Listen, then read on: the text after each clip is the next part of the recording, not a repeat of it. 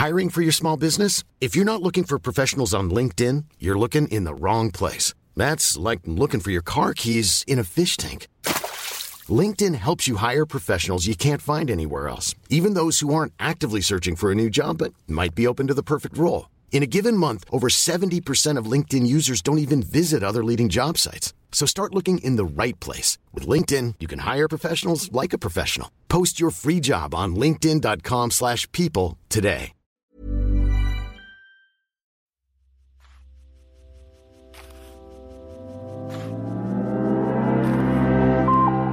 Abhören mit Mieze Katz, der Hörbuch-Podcast von Spooks. Hallihallo, ihr ollen Abhörer und Hörerinnen. Herzlich willkommen zu Folge 25, wieder mit einem bunten Themen Tannenbaum. Renate Bergmann haben wir, erschienen bei DAV. Wir haben Glühwein ist dicker als Blut, herausgegeben von Dietmar Bittrich, erschienen bei Argon. Aber anfangen wollen wir auch weihnachtlich, weil es könnte ein gutes Weihnachtsgeschenk werden für unterm Tannebaum, nämlich Tino Hanekamp mit seinem Roadmovie, seiner in Wort gegossenen Liebeshudelei an Nick Cave. Warum sage ich das so? Es ist ja eine ganz besondere Veröffentlichung. Übrigens erschienen bei Argon und ihr merkt, ich steige gleich voll ins Gespräch ein, weil ich sehe, Ralf brennt. Ralf, habe ich recht, brennst du wie eine Kerze am Tannenbaum? Ich kokle so da vor mich hin. so lieben wir dich, kokelnd. Genau. Aber warum habe ich das so gesagt, dass Tino Hanekamp ein Roadmovie beziehungsweise eine Liebhudelei an Das Nick weißt Cave. höchstwahrscheinlich nur du selber. Nein. Aber es könnte ja sein, das ist ja Teil eines größeren Opus Magnum, einer Reihe sozusagen. Im Rahmen dieser Kiepenheuer und Witsch Musikbibliothek sind ja, wie du schon gesagt hast, vier schon erschienen. In Deutschland wird es eben nicht nur von Autoren, sondern auch von Musikern bearbeitet. Äh, in dem Falle äh, Thies Ullmann, sage ich gleich vorneweg, der hat was über die Toten Hosen geschrieben. Anja Rützel hat was über Take Z geschrieben. Und Sophie Passmann, die wir hier ja auch schon hatten mit ihrem Buch äh, Alte weiße Männer, die hat was über Frank Ocean geschrieben. Genau, und es geht auch weiter. Also das heißt, äh, der Zeithorizont ist weit ins Jahr 2020 äh, Ralf, gerichtet. wenn ich mal fragen dürfte, hast du diesen einen Musiker oder diese eine Gruppe, äh, die dich inspiriert hat, worüber du sowas schreiben könntest? Oh, da müsste ich lange überlegen. Wenn ich jetzt ganz spontan sagen würde, ich würde eher über eine Woche schreiben als über einen so einen langen Moment. Also vielleicht äh, eine Begegnung mit The Clash in den 80ern. Also das heißt, äh, ich finde äh, die Verdichtung von Szenen interessanter, als nochmal eine Bandbiografie nachzuerzählen. Äh, Ich würde es lesen. Und hören erst recht. Ja, ich schau mal. Ich wurde auch schon mal gefragt, ob mir ein Künstler oder ein Lied einfällt, über das ich intensiv schreiben könnte. Ist bis jetzt noch nicht passiert. Ihr seid die Ersten, denen ich es dann erzähle, falls. Und Tino Hanekamp hat sich Nick Cave ausgesucht. Und ich sage deshalb auch Roadtrip, weil er ist in Mexiko, hat sich seine Freundin Ischel geschnappt. Sie sind ins Auto gestiegen und sie wusste da noch nicht, wohin es geht. Und es ging zu einem Konzert, Nick Cave Konzert in Mexico City. Er beschreibt die Autofahrt dahin und wie er, wie er sie vertraut macht mit dem Nick Cave Universum. Und ich mag auch, dass sie zwischendurch sagt, okay, also ich steige aus, wenn wir auch nur einen weiteren Nick Cave Song hören oder äh, ein, äh, wenn du mir auch nur eine weitere Story äh, von Nick Cave erzählst. Was äh, wie ging's dir? Wolltest du zwischendurch äh, mal ausschalten oder äh, wie glaubwürdig oder wie ähm, wie spannend fandst du denn äh, Tino Hanekamps Nick Cave Autofahrt? Also ich glaube, der hat die Form gewählt, um diese Nick Cave-Geschichte, die ja seit Birthday Party eine lange ist, sozusagen auch Leuten transparent zu machen, die jetzt keine Insider sind. Also der wollte jetzt kein Nerdbuch schreiben, ich und Nick Cave, sondern seine Freundin war sozusagen eine Art Transmissionsriemen, die kannte Nick Cave wirklich nicht und von daher kann er sozusagen alles nochmal erklären. Ich habe noch einige Nick Cave Platten, die ich nicht mehr so auf dem Schirm hatte, selber nochmal mir vor dem Geistigen oder vor dem Ohr wieder hochgeholt, nochmal reingehört. Also das hat funktioniert. Das Ganze ist amüsant. Manchmal hat es so ein bisschen einen naiven Witz, aber im Endeffekt funktioniert's. Also es ist sozusagen ein geglücktes Experiment, dieses lange Werk von Nick Cave auch nicht Cavianern nahezubringen sozusagen. Genau, also ich bin ein nicht Kevianer mm, und fand es sehr hilfreich, weil er wirklich die Nick Cave Biografie erläutert, seine Geschichte, seinen Werdegang und dann die Platten zuordnet und auch äh, seine Biografie mit der eigenen vermischt. Sie haben sich ja schon mal getroffen. Da war Tino Hanekamp junger Journalist und war schon lange Nick Cave Fan und wollte sich aber, glaube ich, loslösen, ne? wollte seinem Idol vom Thron reißen und hat ihm im Rahmen eines Interviews unangenehme Fragen gestellt. Ist eigentlich, man merkt schon, das war Rausschmiss mit Ansage, ne?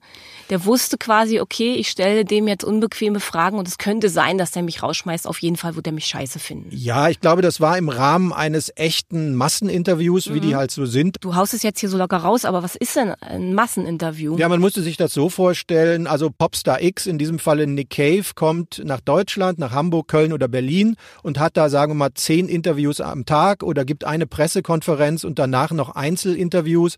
Das heißt, Innerhalb von sechs bis acht Stunden trifft ein Popstar auf acht bis zehn schreibende Radio- und Fernsehjournalisten. Also das ist so ein bisschen, damit ist dann der sogenannte Promotag abgehalftert und da bemüht man sich natürlich als einzelner Journalist anders zu sein als die anderen, also nicht nur das Übliche zu fragen. Ich kenne äh, so eine Situation ja. vor allen Dingen so aus Fernsehshows, dass dann eine Art Mini-Pressekonferenz abgehalten wird. Und du hast recht, wahrscheinlich Nick Cave hat es im Rahmen von einer äh, Konzerttournee gemacht. Und ähm, ja, oder frei für ein neues mhm. Album kam. Ja. Also das muss früh gewesen sein, irgendwie in den Nullerjahren. Und da ist dann Nick Cave redet quasi mit Deutschland.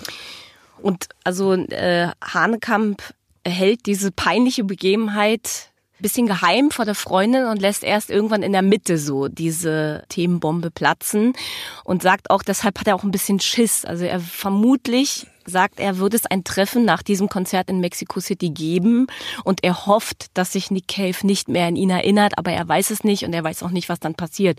Das finde ich ist eigentlich ein gelungene, also ich habe mit ihm mitgefiebert und habe mir gedacht, ja, ich bin mal gespannt, ob er dich erkennt oder nicht.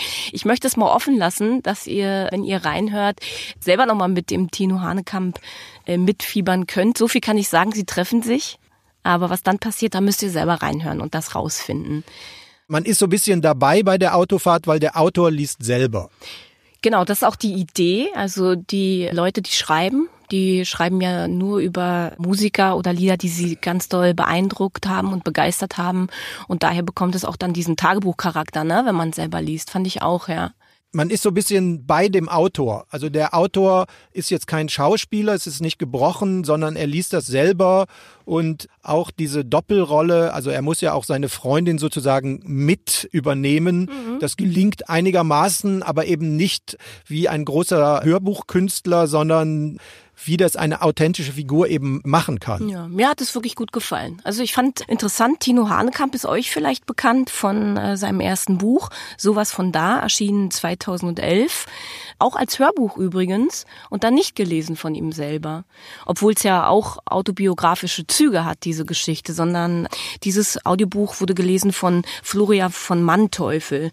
Und Tino Hanekamp war ziemlich begeistert von Manteufels Lesung ein Buch, was, glaube ich, ganz wichtig war in Tino Hanekamps Leben, weil es sehr erfolgreich war, wurde auch verfilmt. Und damit wurden große Erwartungen geweckt. Er beschreibt auch in diesem Road Trip äh, Nick Cave, dass der Verlag schon die ganze Zeit auf den zweiten Roman wartet und alle immer sagen, ja, wann kommt er denn? Wie läuft's denn? Wo bist du denn? Kann man helfen? Und so ein bisschen wie ernüchtert, sagt der, schlägt der Roman ihm vor, ja, willst du nicht was über einen Künstler schreiben, der dich beeindruckt hat, so zwischendurch? Vielleicht lockert das ja deine Schreibblockade. Ich finde witzig, ich habe mir äh, ein paar Interviews angeguckt von Tino Hanekamp zu dem Buch und in einem sagt er dem Interviewer, ja, das mit der Schreibblockade wäre total falsch rübergekommen. Er hat überhaupt gar keine Schreibblockade. Nein, er hätte schon zwei Romane in der Schublade und ja, der Verlag hätte die beide gerne veröffentlicht. Er findet die aber noch nicht gut genug. Also nur, dass ihr wisst, ich wollte mal im Namen von Tino Hanekamp hier aufräumen. Keine also, Schreibblockade läuft. Das heißt, diese vielleicht etwas komplizierte Konstruktion, ausgerechnet in Mexiko zu einem Nick Cave-Konzert zu fahren, hat eben auch was Autobiografisches. Also nach dem Erfolg mhm. äh, dachten ja alle, jetzt haut er noch zwei, drei Dinger ja. raus. Der war dann erstmal weg. Und dann, wenn man sich für ihn interessierte, wusste man, der ist wirklich sozusagen aus dem Kulturkreis verschwunden und nach Mexiko gegangen. Also das heißt, dieses Buch ist so eine Art Schlaglicht auf, was macht dieser Mann eigentlich, ne? So.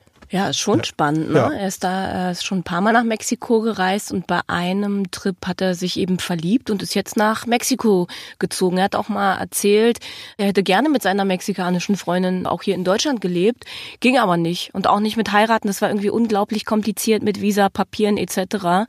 Und dann hat er aus Liebe wie so viele andere Menschen vor ihm gesagt, okay, dann lebe ich in Mexiko, ich kann meinen Lebensmittelpunkt hierher verlegen. Hm, ja, so ist Leben, Freunde, ne? Und genau. Tino Hanekamp lässt uns in seinem Roadtrip Nick Cave daran teilhaben.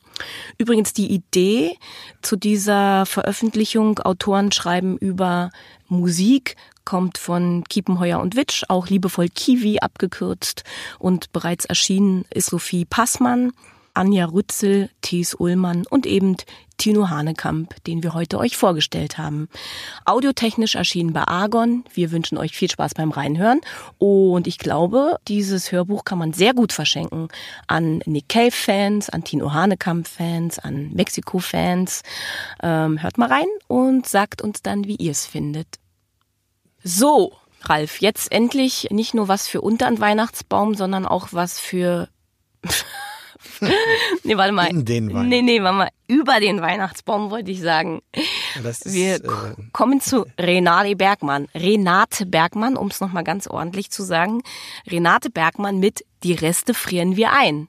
Erschienen bei der Audioverlag. Hey, ich sollte das beruflich machen. Der Audioverlag. Wie fandst du das? Ja, die. Audioverlagsagerin.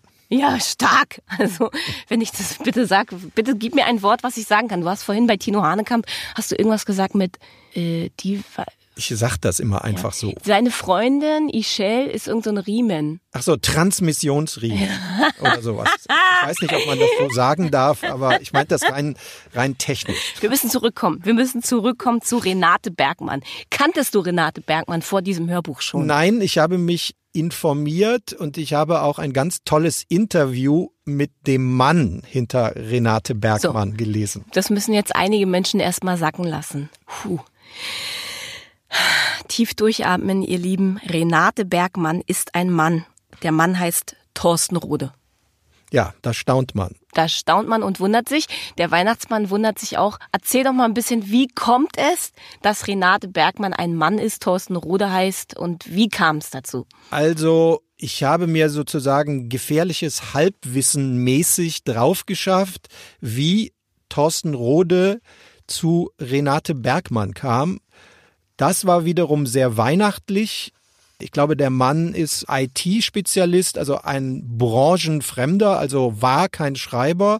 Anfang der Zehnerjahre hat er mit älteren Damen zusammengesessen und höchstwahrscheinlich, äh, wir sind in Berlin, äh, sich über deren Wortwitz, Sprüche und Weisheiten amüsiert und hat dann einige von diesen Lebensweisheiten getwittert. Das war so quasi die Keimzelle von Renate Bergmann. Genau, das der erste Tweet. Tweet. wurde am 16.01.2013 abgesetzt oh. und dann hat sich's verselbstständigt, ihr Lieben.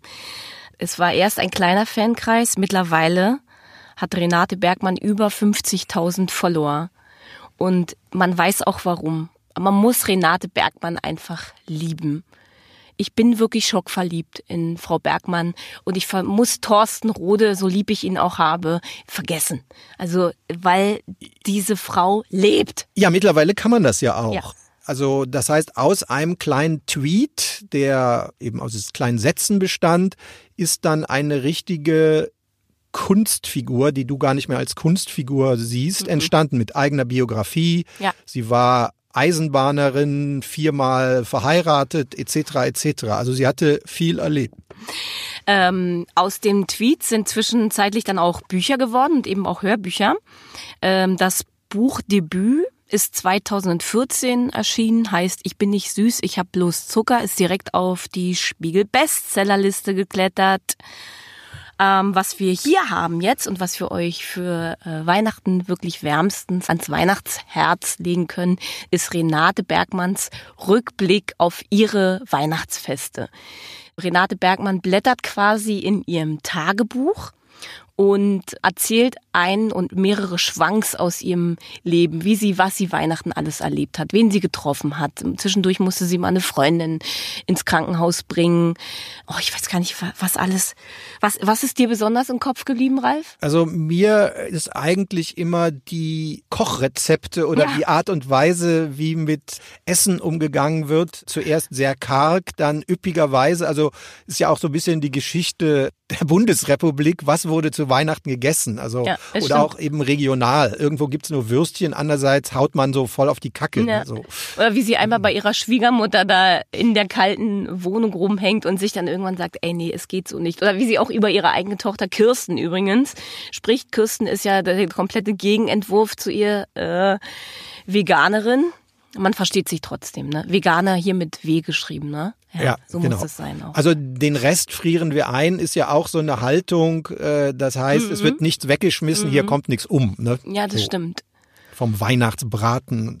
Renate Bergmann ist ja in mir zum Leben erwacht, so wie es so oft passiert bei einem Hörbuch. Und wer ist dafür verantwortlich? Diese fantastische Sprecherin. Wer liest? Ja, sie heißt Carmen Maya Antoni oder Antoni, je mhm. nachdem, wie man das betont. Antoni. Antoni. Mhm knarzige Stimme, ja. dieser gewisse Suffisanz und auch äh, lebenserfahrene Ton, den Renate Bergmann hat, den kriegt sie super rüber weil also so quasi fast mit so einer Rock'n'Roll bluesigen Stimme erlöst sie das. Diese fiktive Figur erwächst da zum Leben, also sie kriegt Format. Carmen Maya Antoni, ihr Lieben, wer sich diesen Namen nicht schon gemerkt hat, der muss ihn sich jetzt merken. Diese Frau ist wirklich ein absolutes Phänomen. Witzig ist, sie wird immer ihre Größe auch erwähnt, wenn über sie geschrieben wird, weil sie so klein ist. 1,52 ist sie. Sie wurde 1945 in Berlin geboren und ist seitdem umtriebig im Theater, im Fernsehen, als Hörbuchsprecherin. Ihr könnt es euch nicht vorstellen. Carmen Maya Antoni ist eine von diesen Menschen. Wenn ihr es jetzt rascheln hört, ich habe nämlich ausgedruckt, um Ralf zu zeigen, was sie alles gemacht hat. Wie viel Filme, wie viel Theater, wie viele Hörbücher, wie viele Hörspiele. Ich bin wirklich fast vom Stuhl gefallen.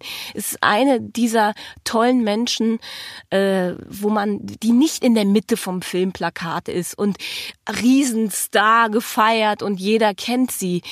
Nee, das, diese Frau ist ein Qualitätsmerkmal. Ich weiß, mir geht so, wann immer ich so beim Seppen oder so sehe, ah, die ist es. Ich wusste ewig gar nicht ihren Namen. Dann wusste ich aber, das ist eine tolle Produktion. Weil für mich steht diese tolle Frau auf jeden Fall für Qualität. Und ich werde in Zukunft meine Ohren und Augen immer offen halten, auch im Hörbuchbereich, wenn ich sehe, sie hat irgendwas gelesen, weil diese Stimme ist wirklich purer Genuss. Ich habe ein paar Mal so am Boden gelegen. Und ich meine, das hilft ja auch ein paar Kalorien zu ver verbrennen, so gerade in den Weihnachtstagen, oder? Ja, auf jeden Fall. Und Carmen Meyer Anthony ist auch äh, seit sehr früh oder sogar von Anfang an die Stimme von Renate Bergmann.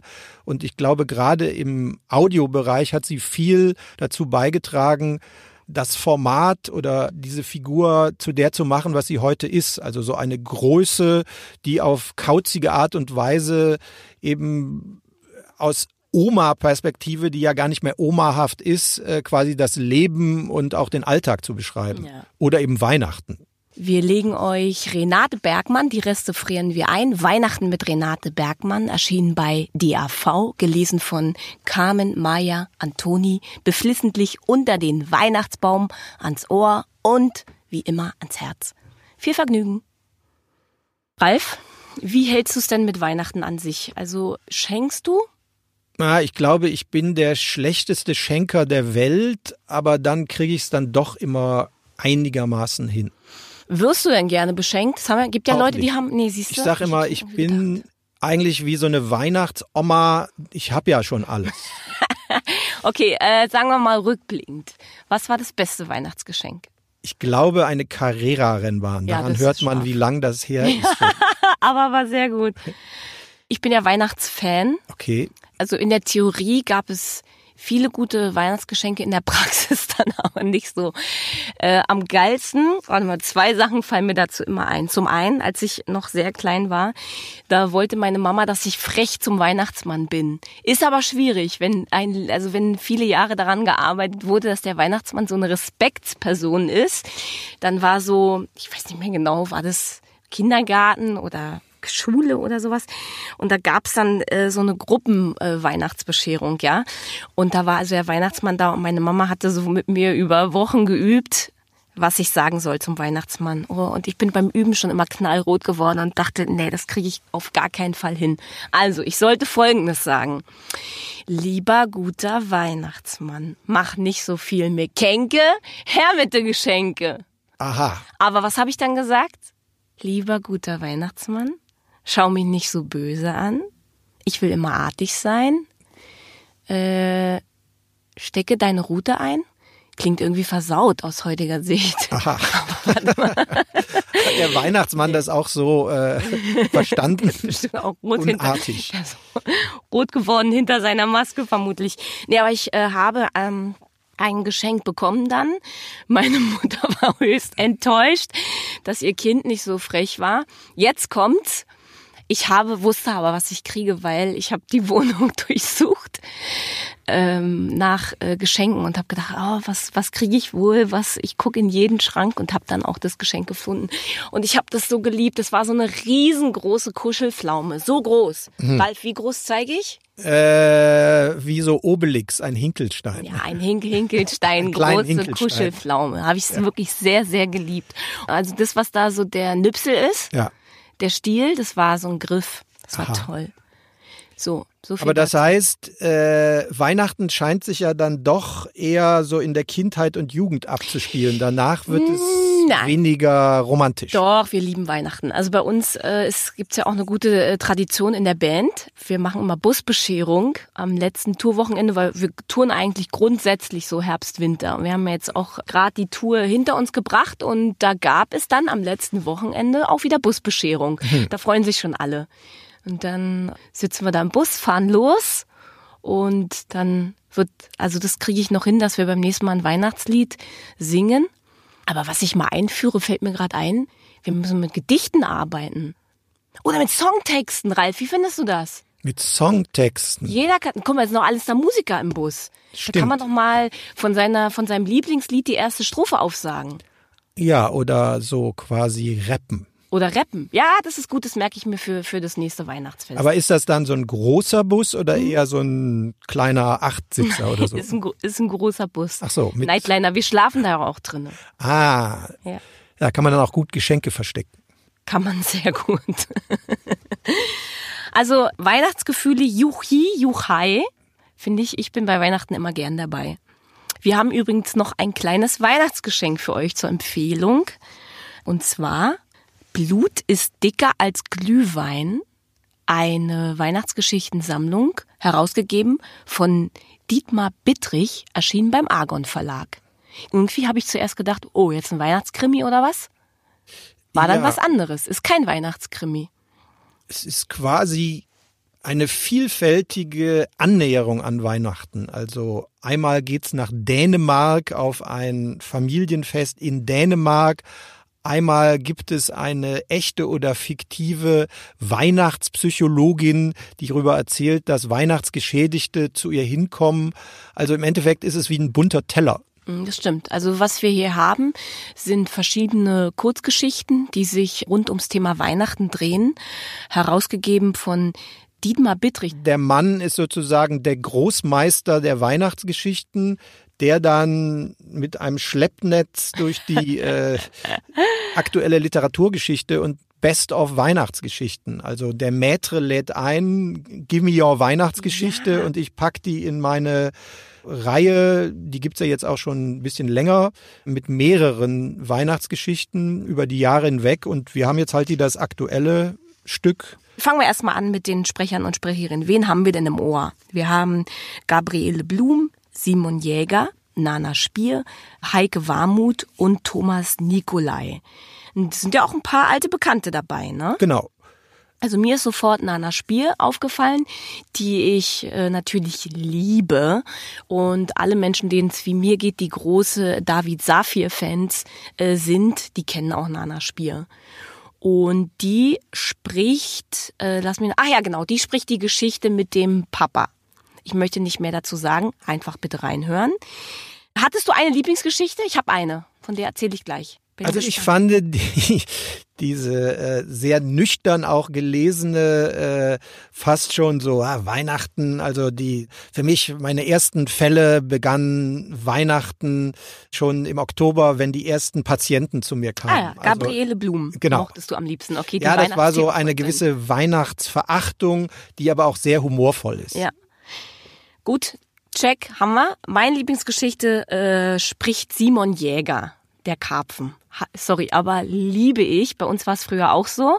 Also wir äh, blicken hier hinter die Kulissen einer polnischen Familie, wie die Weihnachten feiert. Also wir begleiten die so über die äh, Weihnachtsfeiertage. Ich glaube, man hört schon das Grinsen in meiner Stimme. Plötzlich liegt da ein Karpfen, ein Weihnachtskarpfen vor der Tür. Man weiß nicht so genau, aber woher der kommt, aber man hat ja viele Verwandte. Irgendeiner wird schon gewesen sein. Und bei uns war es tatsächlich auch so, man kauft diesen Karpfen, bei uns gab's den immer zu Silvester und der wurde dann aber Weihnachten schon gekauft und ist dann über die Feiertage in der Badewanne geschwommen und war da zu Hause. Und man ging regelmäßig gucken, wie geht's dem Karpfen. Man hat den gefüttert, gestreichelt, das war völlig normal. Also und wie es dieser Familie mit dem Karpfen geht und warum auch Nachbarskinder klingeln kommen und gucken, wie es dem Karpfen geht, das müsst ihr dann aber auch selber nachhören. Ja, was halt beim Durchhören auffällt, ist die Interpretation der Sprecher. Einerseits werden verschiedene Personen verschieden von Tonhöhen her, also interpretiert oder gespielt und andere Geschichten werden halt eher gelesen. Also das heißt, man hat ein sehr buntes Kaleidoskop, äh, wie man mit den Texten umgeht. Ne? Mhm. Also manchmal wechseln halt die Sprecher Tonhöhen etc. und andererseits erzählen sie uns Geschichten. Und das macht dieses Kompendium auch sehr lebendig. Also dieses äh, Hörbuch würde sich absolut empfehlen, während man zum Beispiel auf dem Weg zur buckligen Verwandtschaft ist im Auto, sich schon mal warm machen oder wenn man irgendwo in, in die Kirche muss, also äh, das sind ja nicht so lange Stücke. Also es sind äh, keine Werke, sondern das kann man Kurzgeschichten, ja. genau. Weil zu Weihnachten an sich, am Heiligen Abend, wird man kaum Zeit haben. Aber wann passt es zum Beispiel super, wenn man Geschenke verpackt? Das finde ich schon sehr Oder gemütlich. wenn man morgens am ersten Feiertag als erster wach ist und vielleicht irgendwas aufräumt. Ja, so. das finde ich so, sowieso am absolut geselligsten dann so. Ich finde es gemütlich, so eine Weihnachtshörbücher dann zu hören wenn man klappert so ein bisschen mit dem Geschirr oder raschelt mit dem Geschenkpapier. Ist vielleicht auch mal eine gute Alternative zur Weihnachtsmusik-CD. Genau. Wobei das ja auch so ähnlich ist, also es geht ja auch oft um Stimmungen, also es sind ja ganz unterschiedliche Stimmungen. Ja. Man kann das eben auch durch Texte erreichen. Wir wären auf jeden Fall sehr neugierig zu hören, wann und wo ihr dieses Hörbuch gehört habt. Hört mal rein in Blut ist dicker als Glühwein, erschien bei Argon, herausgegeben von Dietmar Bittrich. Wir haben heute gehört Tino Hanekamp mit Nick Cave, erschienen bei Argon. Renate Bergmann, Weihnachten mit Renate Bergmann, Die Reste frieren wir ein, erschienen bei DAV. Und außerdem noch Glühwein ist dicker als Blut, herausgegeben von Dietmar Bittrich, erschienen bei Argon. Ihr Lieben, es war eine famose Sendung und ein fabelhaftes Jahr mit euch. Es hat uns total viel Spaß gemacht, uns durch die verschiedensten Hörbücher mit und für euch zu hören. Ralf, ich habe es sehr, sehr geliebt und mir ist jetzt auch so richtig kuschelig zumute. Wie geht's dir? Bist du auch so ein bisschen? Oh, ja, ein wenig. wenig. Also ich habe auf jeden Fall schon diverse äh, Printen und Erzeugnisse der Dominosteine-Industrie äh, zu mir genommen. Ja, das ist doch schon mal ein guter Anfang. Auf jeden Fall würde ich sagen, haben wir übers Jahr wirklich viele Empfehlungen rausgegeben, oder? Ja, so einige. Ja, bin gespannt, was davon unterm Weihnachtsbaum Ein ganzer Ozean. wir umarmen euch feste. Wir wünschen euch ein wunderbares Weihnachtsfest, einen guten Rutsch ins neue Jahr und freuen uns dann schon aufs Wiederhören. Wir haben euch lieb. Bis dann. Tschüss. Mietz Ciao. und Ralf. Das war Abhören mit Mieze Katz. Der Hörbuch-Podcast von Spooks.